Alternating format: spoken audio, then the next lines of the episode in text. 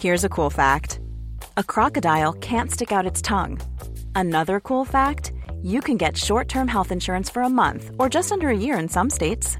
United Healthcare short term insurance plans are designed for people who are between jobs, coming off their parents' plan, or turning a side hustle into a full time gig. Underwritten by Golden Rule Insurance Company, they offer flexible, budget friendly coverage with access to a nationwide network of doctors and hospitals. Get more cool facts about United Healthcare short term plans at uh1.com.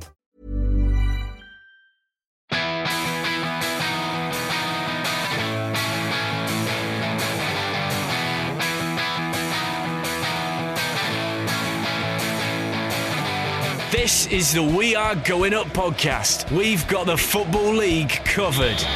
Hello, everyone. Welcome. This is episode 147 of We Are Going Up. That's right. After what, three and a bit years, three and a half years, we finally brought up our maximum break. Uh, it is episode 147. I'm Mark Crossley. David Cameron Walker is here. Hello, DC.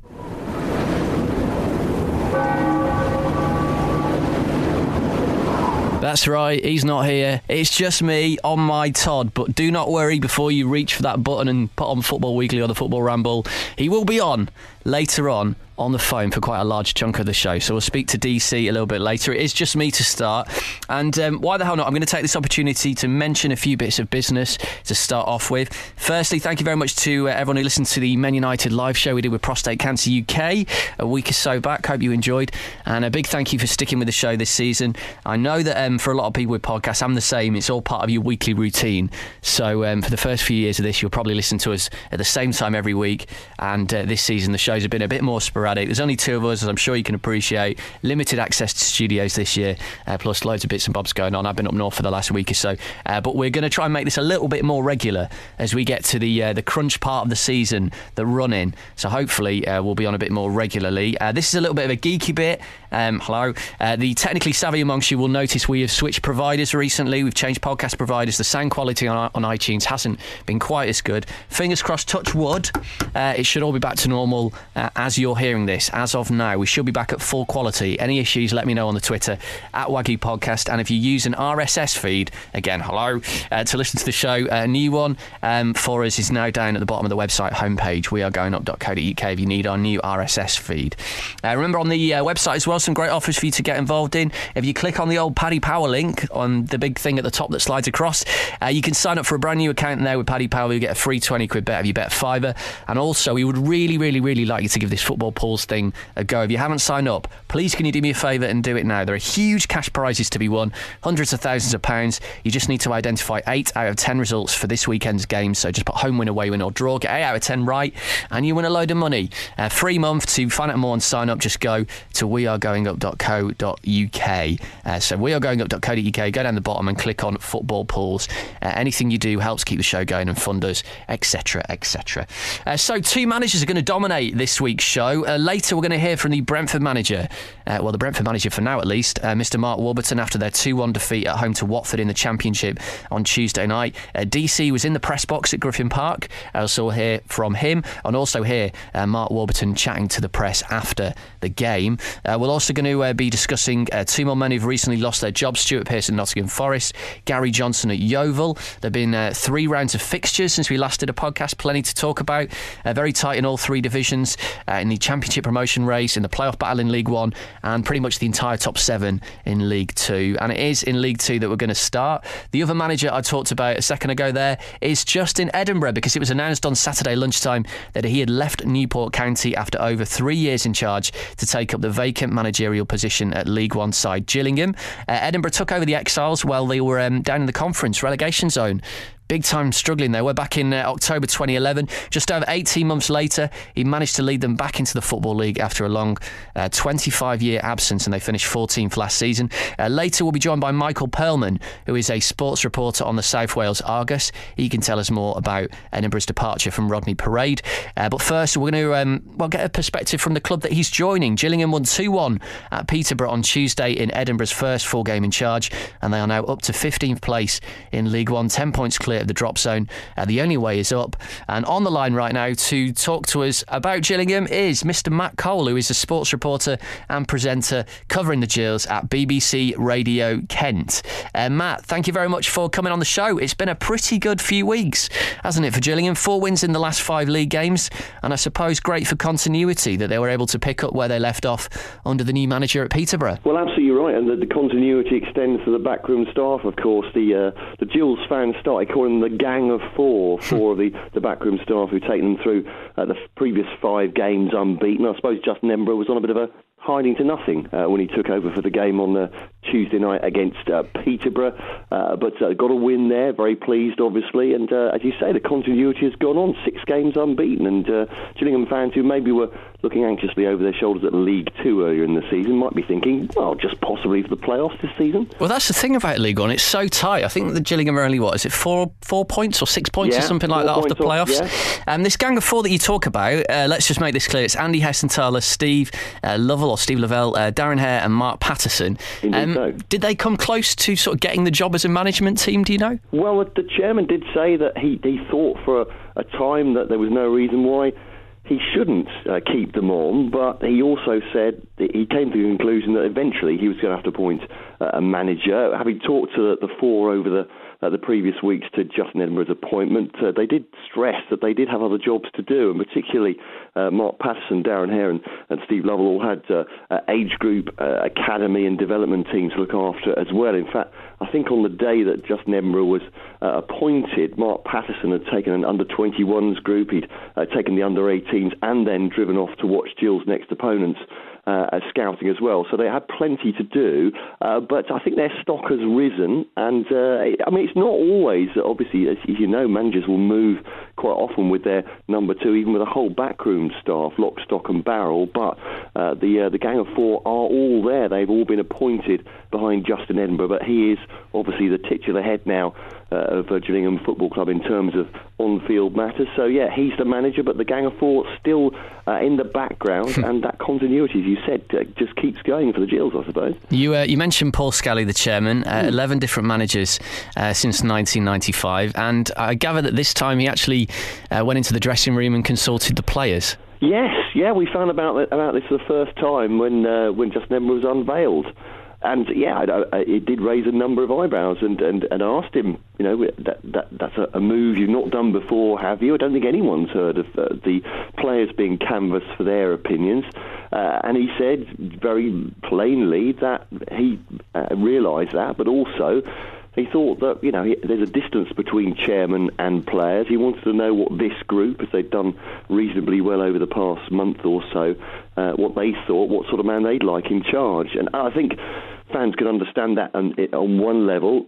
On the other side, you might say uh, well, you know, players by and large aren't going to want people that are going to shout at them or do things or ask them to do things they don't want to, or leave them out of uh, the first eleven. So I, am not sure how far that will go, but it helped him make the decision. And obviously, if it works out, if Justin is a big success, no one will, will care, and they'll probably give the chairman great credit. Well, it's a different type of appointment, this isn't it, to the last couple? Because Peter Taylor uh, was the the last manager, although he actually left quite a while ago now. Mm. And Martin Allen, of course, was the manager who got Gillingham back into League One, uh, winning the title in League Two a couple of years ago. They were both very experienced managers. They've been around the game a long time.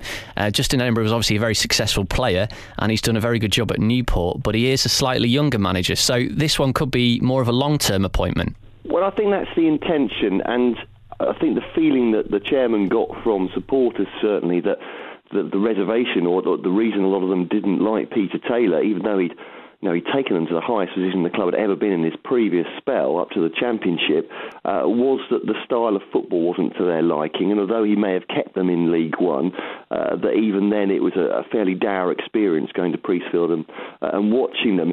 And you know, I think he suffered from that, certainly from that reputation, Peter. Even even if that wasn't entirely the case over his his whole reign. So Paul Scally then said, well, he's looking for someone more flamboyant, someone who'll play an attacking style of football. Certainly, Justin Edinburgh, from what we understand from our colleagues uh, down in Wales, that he certainly fits the bill. I suppose he's a sort of halfway house, if you like, between the managers that Gills have had in the, in the last uh, few seasons, and someone like Mark Stimson, who uh, took them up from uh, League Two to League One uh, in uh, the mid 2000s, who was then completely untested, really. He was in charge of Stevenage at that point and was an up and coming manager. Uh, so, yeah, a kind of halfway house, if you like, because Justin Edinburgh has he has got a reasonable record. He's he's improved every season more or less, and what he's done with Rushden and Diamonds and Grays, and obviously most lastly Newport. So he, he is on the up, if you like. But yeah, it's a different profile of manager, very different from Peter Taylor. Uh, what kind of squad is he inheriting here? Because obviously they were struggling under Peter Taylor, um, hence him losing his job. But as we mentioned, they've been on a great run uh, recently, so something has obviously clicked in the last six weeks. And when you look down the names on the squad, uh, the likes of Cody McDonald, uh, McGlashan in there as well, and um, there are some good players in that squad. Yeah, absolutely, and, and mostly, uh, well, not mostly, but but certainly Peter Taylor brought in a number of younger players over the summer. It was his intention to to lower the age, if you like, and have more promise. That also works for teams like Gillingham, obviously, in, in terms of sell on. I mean, for players, uh, they can get someone who another perhaps a high, uh, team higher up has, has got rid of. You know, we all know the way it works, and if if they then kick on, then they could be a a, a, real asset and a, a, financial asset to the club later on. So, uh, yeah, I mean, Cody McDonald's one of the most, one of the more experienced members of the squad now. He seems to have kicked on in the last few weeks. He's certainly scoring goals once again. The fans absolutely love him, though he is out of contract at the end of the season. He's been at pains to point out to us in the, the interim between managers. Uh, but otherwise, a, a few of those players that Peter Taylor has brought in have been a real success, particularly uh, John Egan, the centre half, who's a real class act for League One. If they keep him beyond the summer, uh, they'll have done extremely well. I think. I, I, can't imagine that other teams aren't sniffing around him or looking at him from a, from the Championship certainly downwards. So he's been a real success. Others, a mixture, I suppose. The the one that's made the most immediate impact and his arrivals it, it sort of coincided with this uh, unbeaten run is John Marquis from uh, Millwall, who's been out on loan a few times and never really shown that he's going to score any goals. Well, four uh, in the last five for Gills, four in the, the six appearances since he arrived, and all those have seen Gills unbeaten. So uh, the fans obviously have taken to him big time and hoping he'll stay uh, after the end of the season. Uh, one thing that, um, and myself included here, that uh, lower league fans, when they get a new manager, like to hear is the new manager talking very positively uh, about the club and talking about its potential. Um, and he's been at pains to, to sort of mention the fact that um, you know Kent is pretty much a one club county, I suppose, mm. uh, with Gillingham, and that the you know Priestfield can fill. I don't don't quite know what the capacity is, but I think it's something like nine, ten thousand. It's, it's up around eleven, but yeah, there you go. Yeah. So there's you know a reasonably big ground for that level, um, and League One's quite a tight division. He's making all the right noises about maybe getting Gillingham, you know, back to the second tier, which of course they they famously uh, well were they? Yeah, they were there, weren't they? In the championship, yeah, they obviously yeah. had the, the, near miss against Manchester City, but they did get into the second tier. Yeah, after beating Wigan in the, in the playoff final. Yeah, so and they spent a, number of seasons in the, in the, second tier as well under Peter Taylor and then uh, Andy Hessenthaler as, as uh, player manager first off. So uh, it is possible. I mean, a lot of fans obviously remember that, and some of them were grown up with with uh, uh, not expecting Gillingham to be in the championship, but realising that, that that is possible, or thinking it's possible. I mean, it was an incredible feat at the time under Tony Pulis and and then uh, Peter Taylor to get to the, the championship with the sort of crowds that, that Gillingham get. But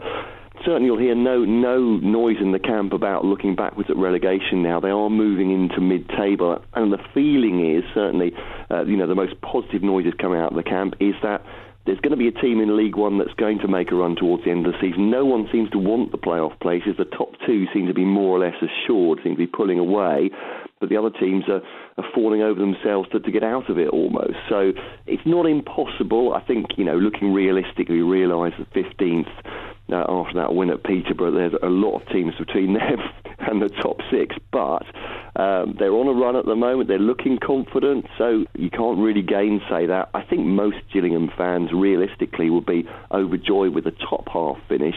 Uh, but Justin Edinburgh, as you say, is very much talking about looking up rather than looking over his shoulder. And as I said, his record is that he's improved just about every season that he's been in management. So you can understand his uh, his ambition, also his confidence in that. A tricky game at the weekend. Uh, MK Dons and Swindon and Bristol City to come. I think Bristol City again. I think yeah. Gills have played Bristol City a lot this season. Um, yeah, obviously, we barely need to do any research on them now as commentators and reporters, so that's handy. missing out in the uh, in the JPT semi final. Um, yeah. So those games are all coming up. Uh, one more question that I just wanted to uh, ask you about. Um, it's a player who uh, we mentioned a few times on the show. Obviously, a lot of people make the Hessenthaler connection when they talk about Gillingham. Mm. Uh, Jake Hessenthaler, uh, the son of Andy, um, yeah. is in the team. How's he getting on?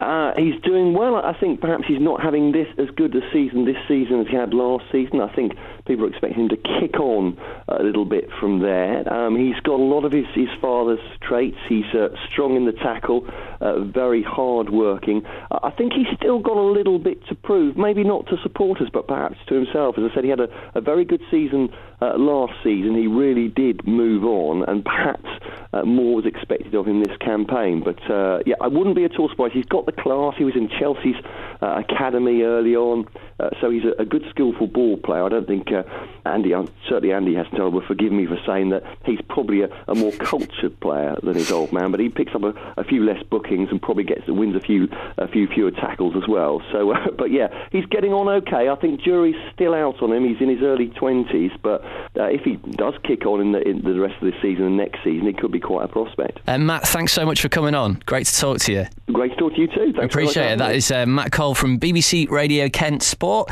And make sure you listen to BBC Radio Kent for full Gillingham coverage if you're in the area. That's 96.7 and 104.2 FM plus on DAB. Next, we're going to get a view on Justin Edinburgh from Newport. This is the We Are Going Up podcast. We've got the Football League covered.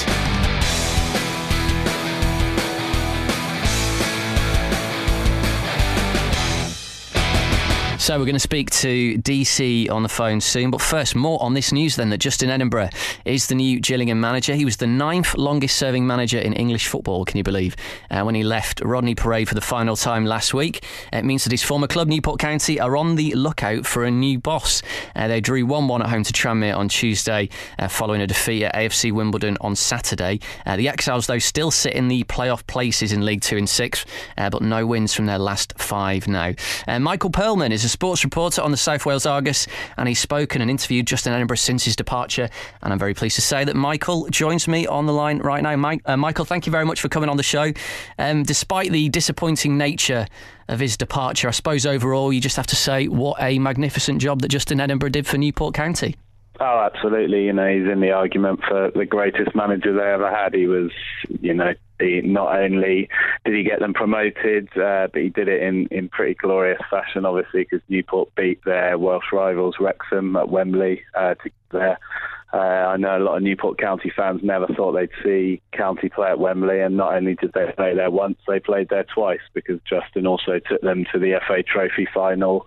Uh, when he took over, they were threatened with relegation uh, back into the Conference South, and uh, he's left them in a playoff position in League Two. So yeah, he's done a, a magnificent job. Let's not forget that he did win the FA Cup um, as a player, but he says that getting Newport County, this is from his interview with you, uh, getting Newport County promoted at Wembley back into the Football League uh, is my greatest moment in football. Uh, the fans and him obviously had quite a special relationship when he was at Newport. Has that been soured at all, do you think, by this decision? Yeah, and I, I, I, certainly, uh, first of all, I take issue with his statement because I'm a Spurs fan, and that winning the FA Cup in 1991 is my greatest moment in football. So uh, I'll take it at least. But uh, I would say, for the vast majority, no. I think Newport Newport people they fought so hard to get their club back uh, after they went out of business in 1989. They're a kind of they're a pretty savvy, uh, very passionate bunch uh, down here when it comes to their football, and I think most of them acknowledge that there is you know there is a good legitimate football argument for leaving to go to Gillingham. Not only is it closer to his home, but you know they're five, they're four points I think off the playoffs now in League One. You know, they're a one county team. They've got a great catchment area. They've got a bigger fan base than Newport. So I think the majority accept that uh, he went for the right reasons. But of course, you're always going to get a, a, hardcore that you know love their club and, and can't understand why anyone would would, would want to leave it. Um, just on that point about the travel, I mean, I often think this about managers and players because they move clubs so often. So get, let me get this right: Justin Edinburgh was commuting from Essex every day to Newport. No, he, he. I mean, he. It wasn't as simple as that. He was staying. I mean, he stayed up here for probably three or four right, okay. days of the week. But he was. What was interesting was he was living in a hotel, as was his assistant Jimmy Dack, who's now acting manager. Uh, whereas he kind of drove over a period of three and a bit years players who signed here, moving here to live. Uh, so it was kind of a not a double standard because I think there was understanding that Justin's got a family, he's got business interests in Essex, family business interests as well. Uh, and as you say, a manager can move so often that I guess they like to mm. kind of have a base. You know, you, have got Harry Redknapp in Sandbanks commuting to London for the last I don't know how many years. Um, it kind of goes with the territory, I think. But it just so happened that media-wise, it kind of came up in a TV interview only a couple of weeks before this speculation started. So it's kind of put it into the narrative maybe more than it would have if if that hadn't been mentioned on the telly. Um, with the greatest respect to Gillingham, are you maybe slightly surprised he hasn't gone to a bigger club? Um, because he has been not, talked, he has been talked about, hasn't he? As kind of one of the yeah, hottest managerial not, properties not in the football league. Um, six months ago, Newport were on a horrible losing run at the back end of the last season, uh, and his stock was falling a little bit. And then they started this season with three defeats in the league. They were bottom after three games. Believably, when we think of it now, there were some fans saying, "Oh, he's taken us as far as he can go. Uh, he should be sacked." So, I think he's he's been in the game since he was 16 old. He's 45 now. He's done it halfway in management. He hasn't sort of had, you know, he was a Premier League player for a lot of years, but he wasn't Roy Keane. He wasn't one of those players that name alone was going to guarantee got a, a, leg up into management. He started in the Ryman. Uh, he's been at Fisher Athletic. He's been at Rushden, who went out of business while he was there because of nothing to do with him. But he's really seen the kind of the ugly side of it. And I think to go to a League One club where you know, obviously a lot is said about Gillingham's chairman, but the fact, one fact about him is he does generally tend to back his managers. Uh, he puts his money where his mouth is, and who's to say in three months or six months or a year what Justin's position will be? You know, will he be the trendy manager then? Who knows? And you can wait for. I know there were other clubs interested in Justin. I know there were clubs with managers who were kind of intimated to him that maybe down the line, but for how long can you for how long can you wait? I guess, and he's you know he wants to progress, he wants to move up, so he now has the opportunity to do so. Okay, well let's uh, leave Justin Edinburgh uh, to the side for a second and focus on the future. Uh, Jimmy Dack says losing Edinburgh is like splitting up with a girlfriend. It takes a few weeks to get over, and then you're back on the pull. Um, so, who are Newport going to be pulling for their next manager? Then I'm looking at some of the uh, the odds from Sky Bet at the minute. Uh, the names uh, in the frame, according to them, uh, Jimmy Dack himself. Then you've got Mark Yates, who's obviously uh, left Cheltenham this season. Gary Johnson just been sacked by Yeovil. James Beattie's trying to get back in after leaving Accrington. Dennis Wise at 16 to 1, I notice. Um, Paul Jewell, John Aldridge, various people in there. What are you hearing? What can you tell us? Uh, well, I'll tell you for a fact that John Aldridge won't be the next Newport County manager. I tell you that for absolute certainty because he, he did play for Newport. He's got a connection to Newport. He really likes Newport, I think you could even say. He's been a big part of their history, but he's got media commitments in Liverpool. He's based in Liverpool. I have phoned him to ask him if he wants the Newport job probably every time it's come up for the last 10 years. He won't want the job. Uh, but Newport it's interesting. Obviously, Jimmy Dack's a favourite, but I think that's more a reflection on you are caretaker for X amount of games, and then the bookies go, well, he's the permanent mm. manager, and and sort of clean up that way. So. Newport have yet to come out and say uh, what they will do in regard to whether Jimmy will go till the end of the season or whether they'll look to get a new manager in now. I think it will be results dependent, but I think, well, I know that there are some very, very good names, some of which uh, are on that list, who have kind of indicated to Newport that they're interested. I think Dean Holdsworth certainly will be in the conversation as well, who was manager before uh, and then went to Aldershot. And a few that aren't on the list that uh, have also made clear to Newport they'd be interested. So I think Newport possibly will think they need to strike when the iron is hot. They potentially don't have so much interest in, in taking over again. So it might be, you know, someone like Gary Johnson, a high caliber candidate if he's interested, I think uh, Newport might move sooner rather than later. Well, if you look at the fixtures as well, it's quite a critical time coming up because they've got Burton and Wycombe uh, in the next three games as well. And I'm just looking at the table. I mean, um, I am a Bury fan, and we are just below in this big pack of teams going for the playoffs. And I didn't look at the table for a few weeks, and then I just glanced at it, and suddenly Newport were right there in the middle of the playoffs. Uh, what has been the secret behind this um, this run they've been on up until the, the last few weeks, obviously, and, and how well they've done so far? Yeah, well, I mean, obviously, I can take Bury as a kind of benchmark. Obviously, Bury are the kind of side that I think at the start of the season, Newport had no designs on at this stage in the season they'd be above Bury. Uh, I think budget wise, etc. You know, Newport. I think Justin Edinburgh was clear that he said we want progress this season. They finished 14th last year, so they were probably aiming for top half this year, but they just for a good, well, three and a half, four months, they, they found the winning formula with formation, with personnel, with team spirit, with everything going going for them, and it really, really carried them. They had a superb run, which pretty much halted when all the Gillingham speculation started, and now their task is to is to pick it up again. But in terms of the consistency they showed for four months with very few changes to the starting 11 and very few problems in the camp. If they can recapture that, obviously, not many sides could not win in four games and only score one goal in four games and still have the luxury of being in the playoffs. And, and Newport have that, so they need to try and take advantage. Have they um, have they sorted out that pitch this season?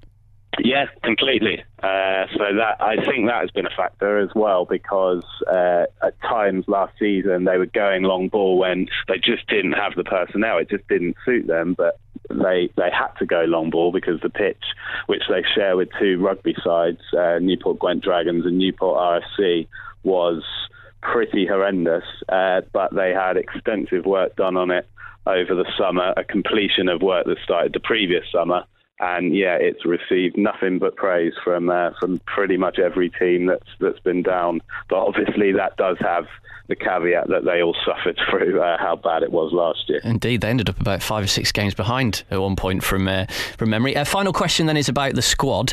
Um, whoever does take charge of Newport County in the next few weeks, what kind of squad have they? They got um, left by Justin Edinburgh? Is there enough quality in there for Newport to mount a playoff slash promotion push? Well, I think you say you would have to say there is because just because for until you know until two weeks ago, Newport were pretty much the most consistent team in the league.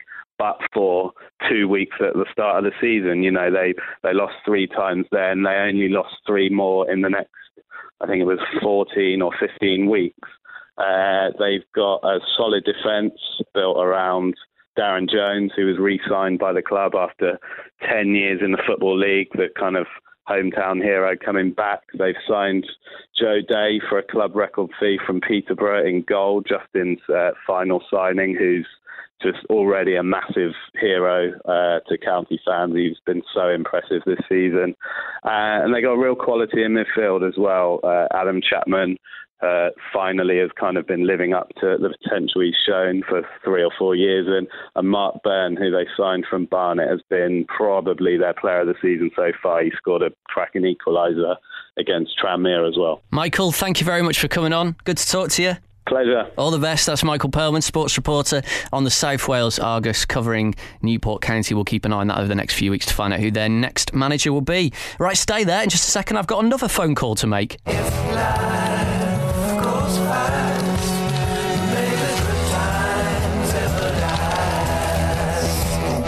Time to do something great together. Join Men United and help beat prostate cancer. Search Men United now. Okay, I'm going to make a phone call. Here we go. It's ringing. Hello? Hello. Hello, David Cameron Walker. You're a bit late Are for we the on? show, mate. We're half an hour in here.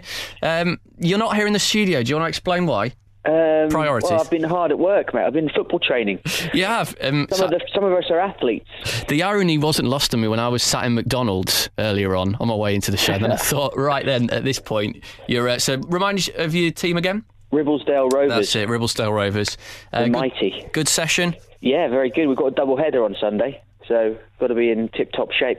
That's your real Super Sunday. We're going Uh, for the title as well. oh, We're yeah? right up there. Okay. Yeah, yeah. Um, right, I think the last time I saw you uh, was for the Man United show, and I believe you've run some kind of marathon since then.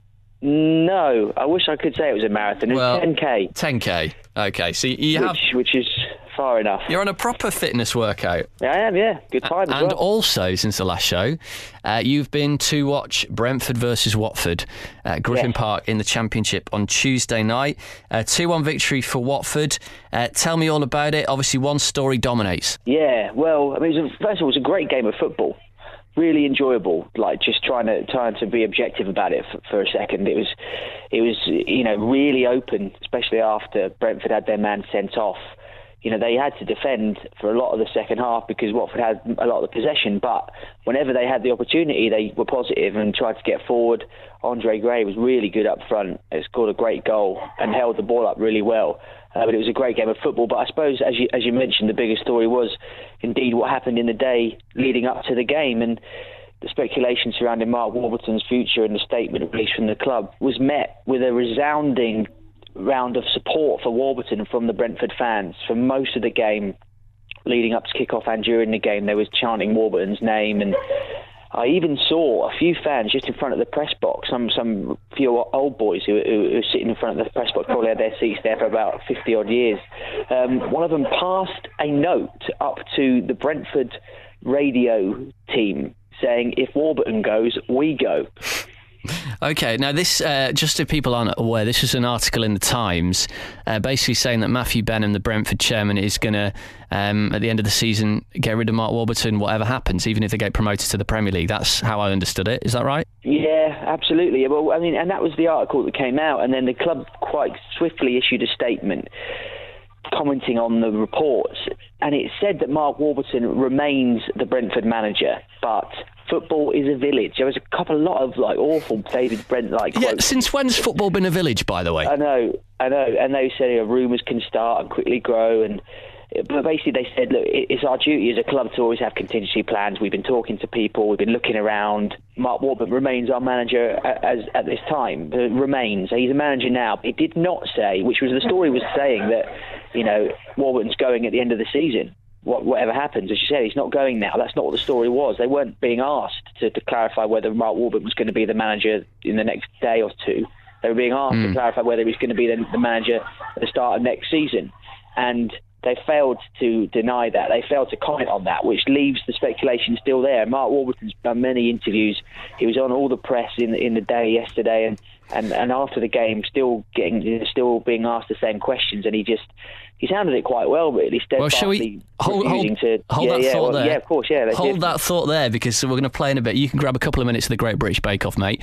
Uh, while we play this, uh, you were there at Griffin Park on Tuesday night uh, after the game. Um, Brentford one, Watford two, and the reporters, as DC mentioned, asked Mark Warburton if he would still be in charge of Brentford at the end of the season. This is what he had to say. Yes, um, as I say, the only focus of the club have answered that.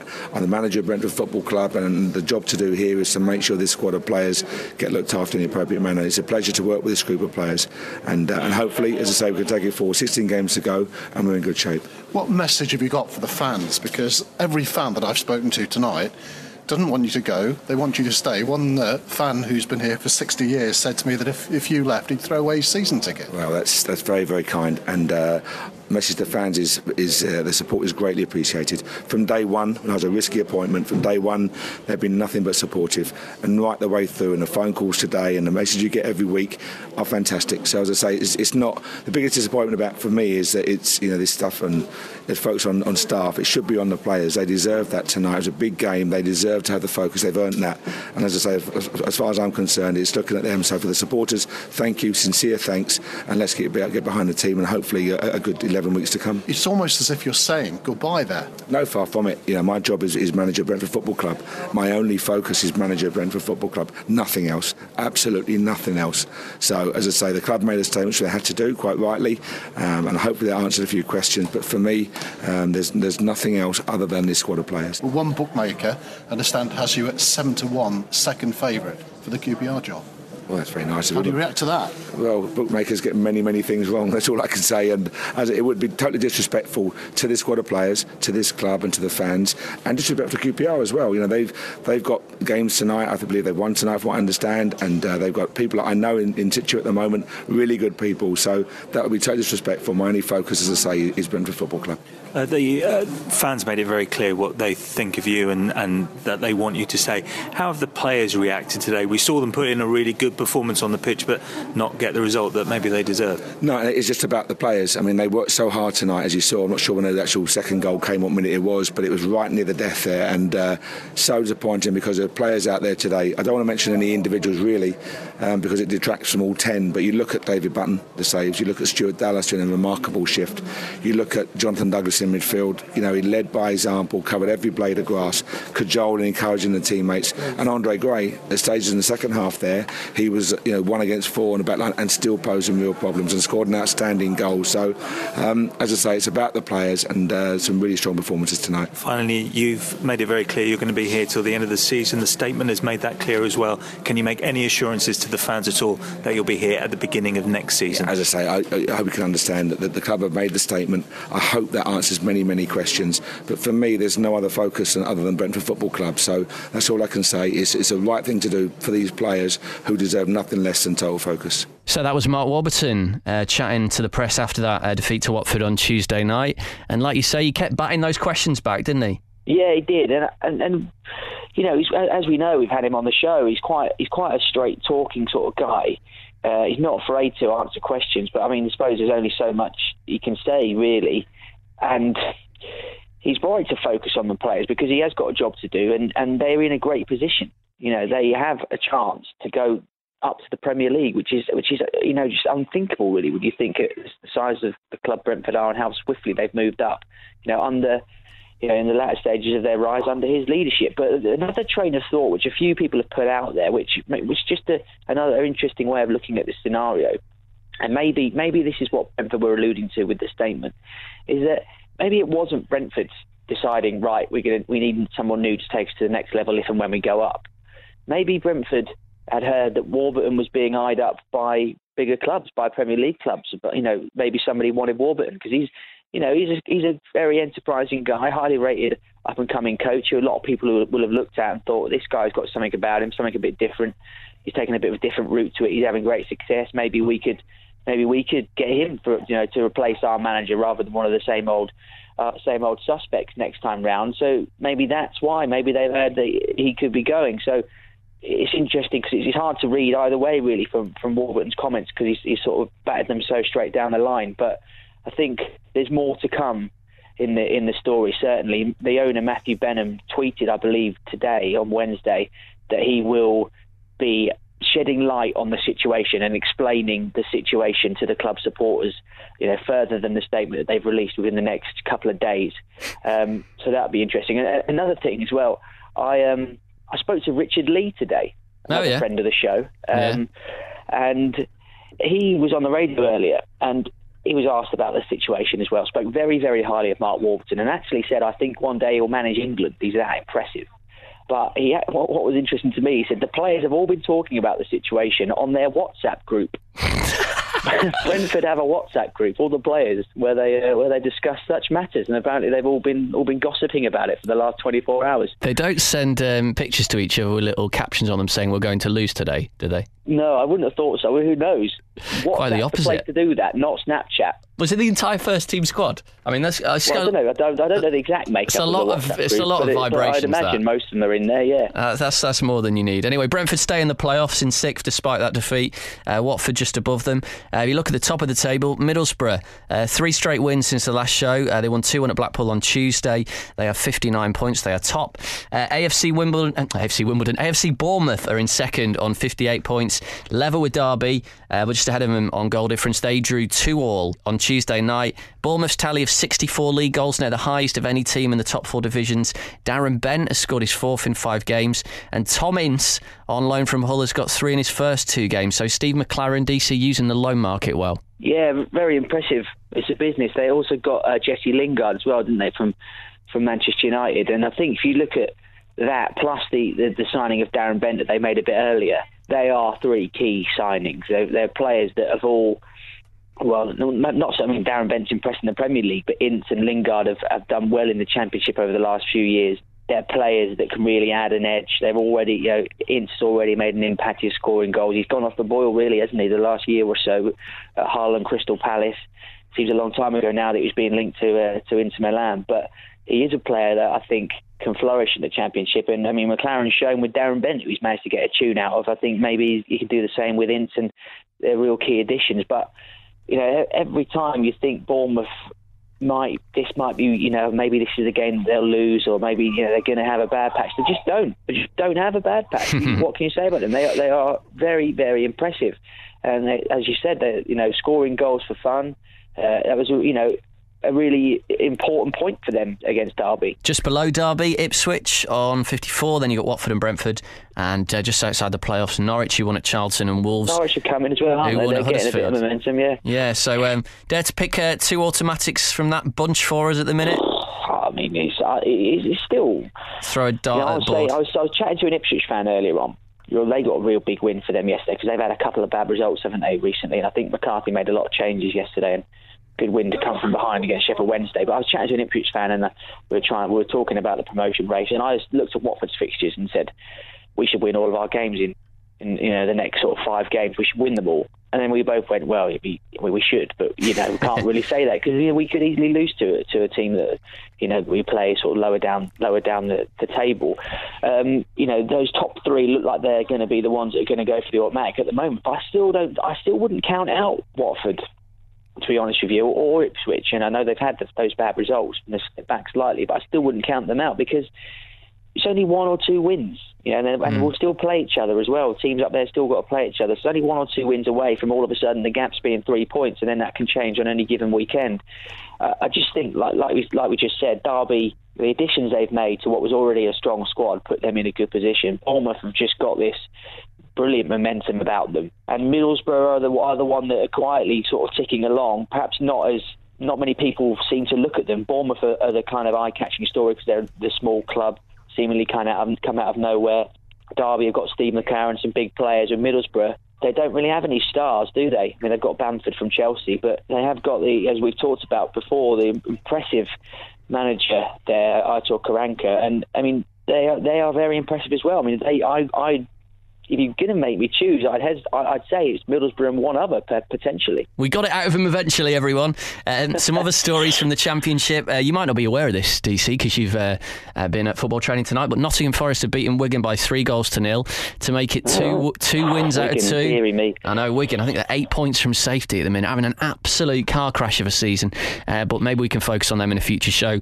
Uh, we've got to talk about Forest. Freedman's won his first two games. Uh, Stuart Pearce has vacated the hot seat since we uh, last did a podcast. Um, and um, yeah, he's gone in there, Freedman, and a lot of Bolton fans would have sort of been saying, you know, why the hell have you chosen him? Another ex-player, but he started well. Yeah, I mean, it was a strange, strange appointment that it was made so swiftly. Was it in the same day, or was it certainly within like 24 hours, wasn't it? Mm. Of Pearce being relieved of his duties, so obviously had that lined up.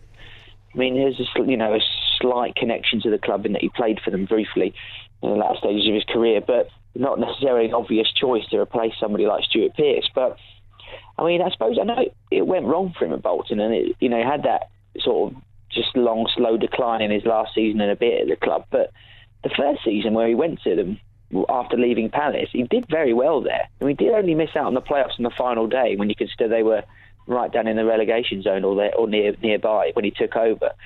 So I don't think he's a terrible manager, and he you know did a good job at Palace. He has shown you know that he's that he's got something, and maybe it just didn't go right from a Bolton in the end. So I'm not saying that you know I don't think Forest fans should be too pessimistic about him necessarily, but the bigger picture at Forest is, is worrying because if you look, there's a succession of managers now who have failed. And well, I was thinking about this. Uh, you know, I don't uh, don't know exactly sort of uh, how long we've been doing this podcast. Three years and about five six months. How many managers have Nottingham Forest had in that time?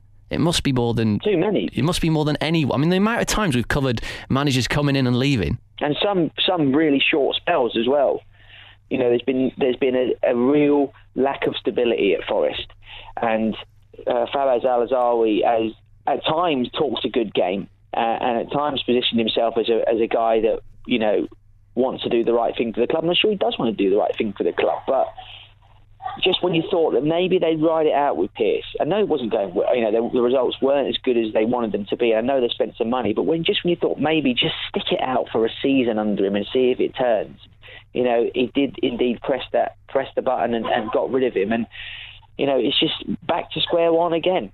And that that's a that's a real problem, I think. And you know, I, I just think there are some real structural problems at Nottingham Forest you know, the, the whole Billy Davies regime there was, I don't think that was a very good, you know, the club, I think the, a lot of the rot perhaps set in there with not just the team, but the way that the club was being managed, the whole situation with the, you know, Billy Davies, his relative or his mate was, was, was basically the CEO there. and mess, there was a whole it? media blackout, you know, and there's just been a lot of problems behind the scenes at Forest that haven't been rectified for a long time. And I think it's hard to progress as a football club. You might get a lucky season, you might get a lucky run of form, but eventually, if your house isn't on isn't in order off the pitch, you know you can't move forward consistently for for a prolonged spell of time. I don't think until you until you really get that sorted. Sounds like the uh, people in the background are finding your views on uh, Nottingham Forest situation quite amusing. Um, Can you hear them? Yeah, just a little bit. Um, Sheffield Wednesday have got a new owner. Uh, Milan Mandaric has sold up to a Thai consortium. Uh, good to see more local owners in the Football League. Um, Bolton's Andy Kellett has signed for Manchester United on loan. Yes, you did hear that right. A bit of transfer news. Cardiff have signed Eoin Doyle from Chesterfield, who's been banging them in this season. That seems like quite a good signing. Uh, down at the bottom, two away wins in their last three games for Millwall at Forest and Birmingham. So they're just. And guess who's inspired them? Uh, recently, good, some good performances. Diego Fabbrini. Oh right, of course. Yes. I don't know if I did mention it when he when he left, but he's a player that he played for Italy as a as a young player against England in a friendly um, for the full side, but he's just never really done it for us. He's looked like one of those players in a couple of pre-season friendlies. He scored a few good goals, and we thought, hey, we've got a player here, but he just never did it in the league consistently. Looked too lightweight, you know, too much dribbling, too much diving, just not suited to the championship. So I thought going to Millwall in a relegation battle is the last thing he needs, but apparently he's been brilliant for them, uh, and you know he's been a real breath of fresh air for them. So. Um, surprising, but just what they needed. Just what they needed. Millwall uh, in the relegation zone, just on goal difference. Also, Wigan and Blackpool, of course. Into League One we go then. Uh, when we had Mark Langdon on from the Racing Post at the Man United night, he said his League One bet would have been Swindon for the title. No surprise they've lost two out of three since then. And yeah. Bristol City have created a four point gap with a game in hand at the top. Yeah. Um, those Swindon defeats were at Sheffield United and Oldham. Um, and Oldham. Oldham. I mean, yeah, yeah, I'm sure this, you're about to say the same thing, but look at them. They're all in them fifth all of a sudden. I looked at that result last night and thought, oh, blimey, that's a bit of an upset. But then I thought, well, hang on, maybe not. That is, um, this season is their 18th consecutive season in the third tier. 18 right. seasons in the same division. So just think, DC, people, uh, there'll be people in pubs and clubs of the UK this weekend drinking, aged 18.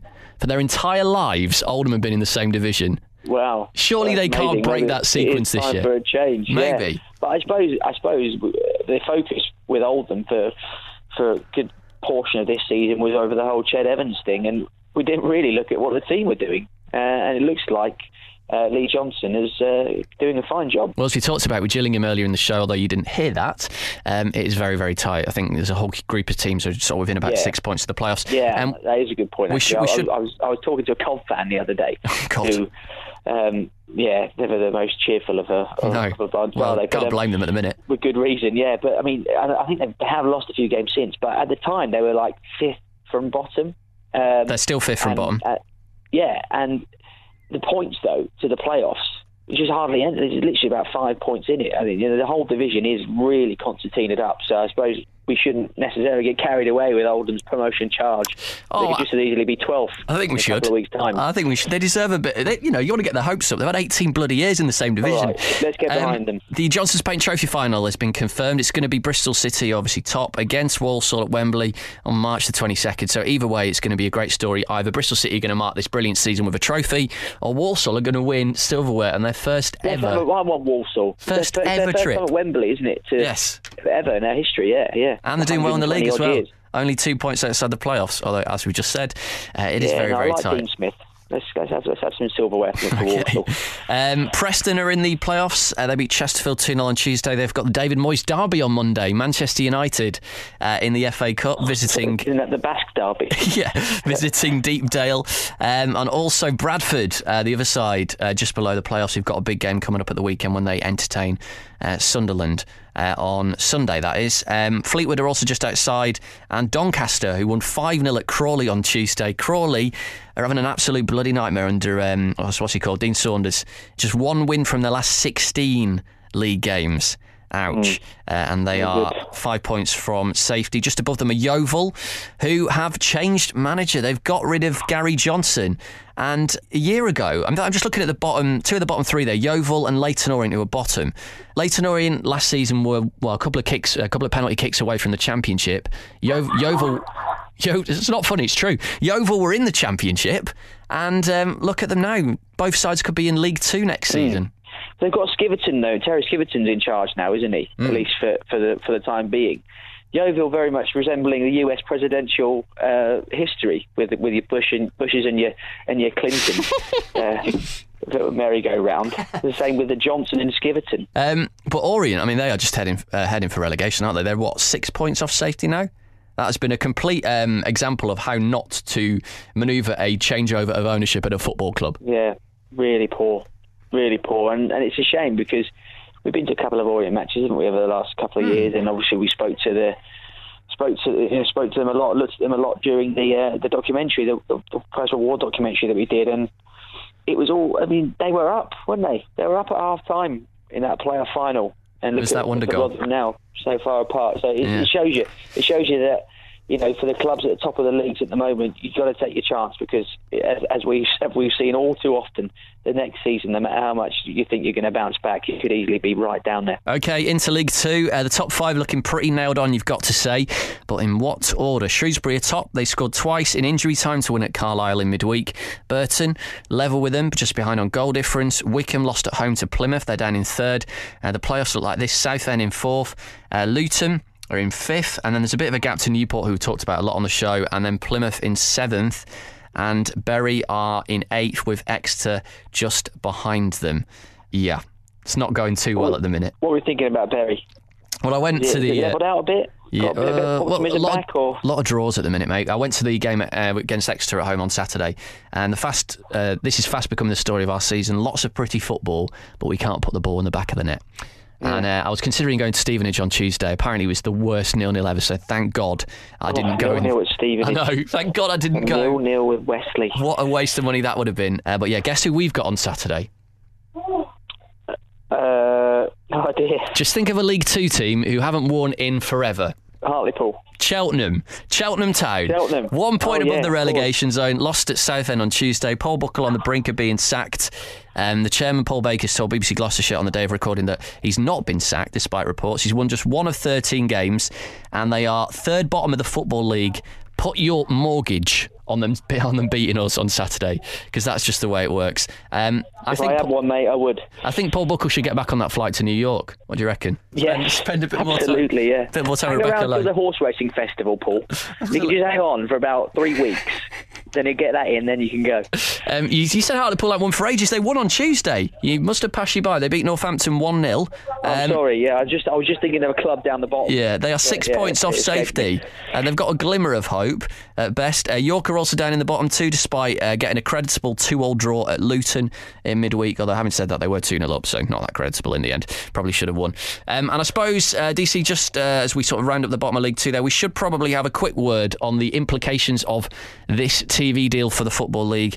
5.136 billion quid for Premier League rights, Sky and BT Sport, 2016 to 2019.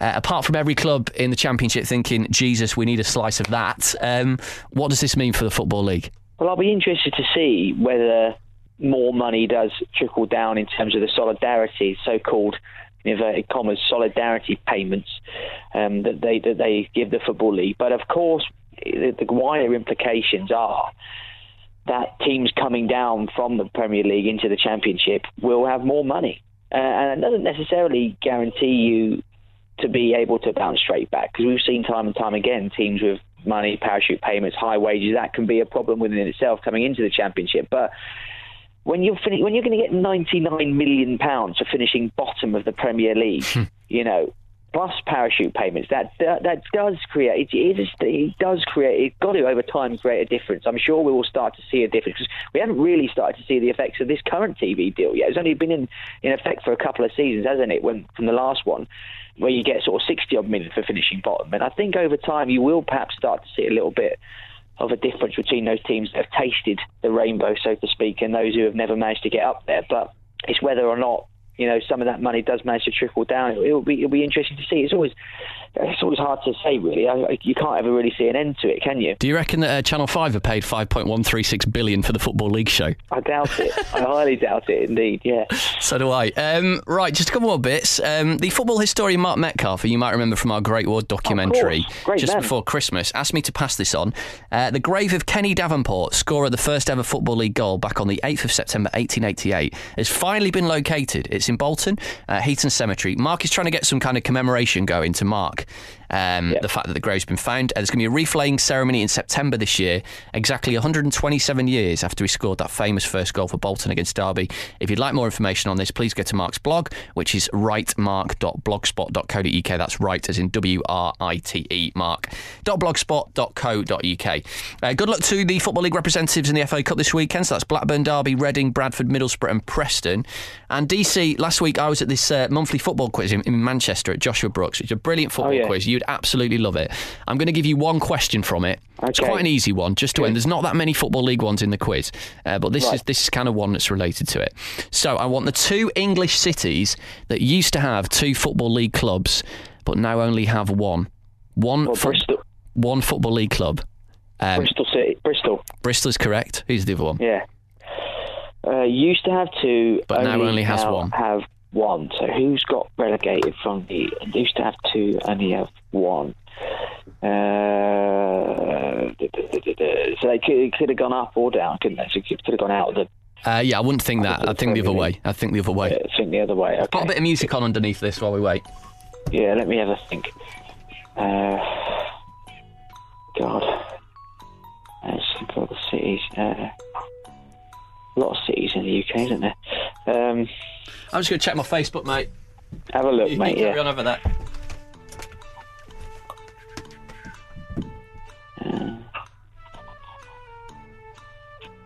Might, might stick my washing on as well. I'm trying to think of like great derbies that we've had down there.